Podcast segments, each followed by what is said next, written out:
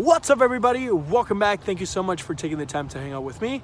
Today we're going to be testing GoPro with D J I Osmo Mobile. All right, guys, first things first, uh, we're using right now an adapter for the GoPro. We're using a four black right now, but this uh, would work with any Hero three, four, five, and I believe also six. All right, so this is pretty much the adapter. This part goes in your gimbal. All right, so the GoPro just rests here, and then it has a little bracket that keeps it in place so it doesn't fall. So let's go ahead and set that up. Once uh, you mount your adapter and you put everything together, make sure you balance uh, your GoPro, right? Once it's in the Osmo Mobile two, and it will work the same exact way. The one challenge that you might have is this little bump over here.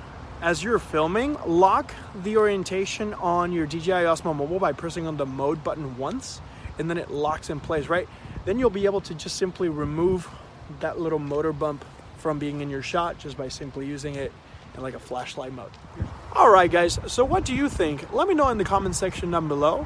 What are your thoughts? What are your ideas? I put the links of everything that I'm using right now down there as well. Thank you so much. Until next time.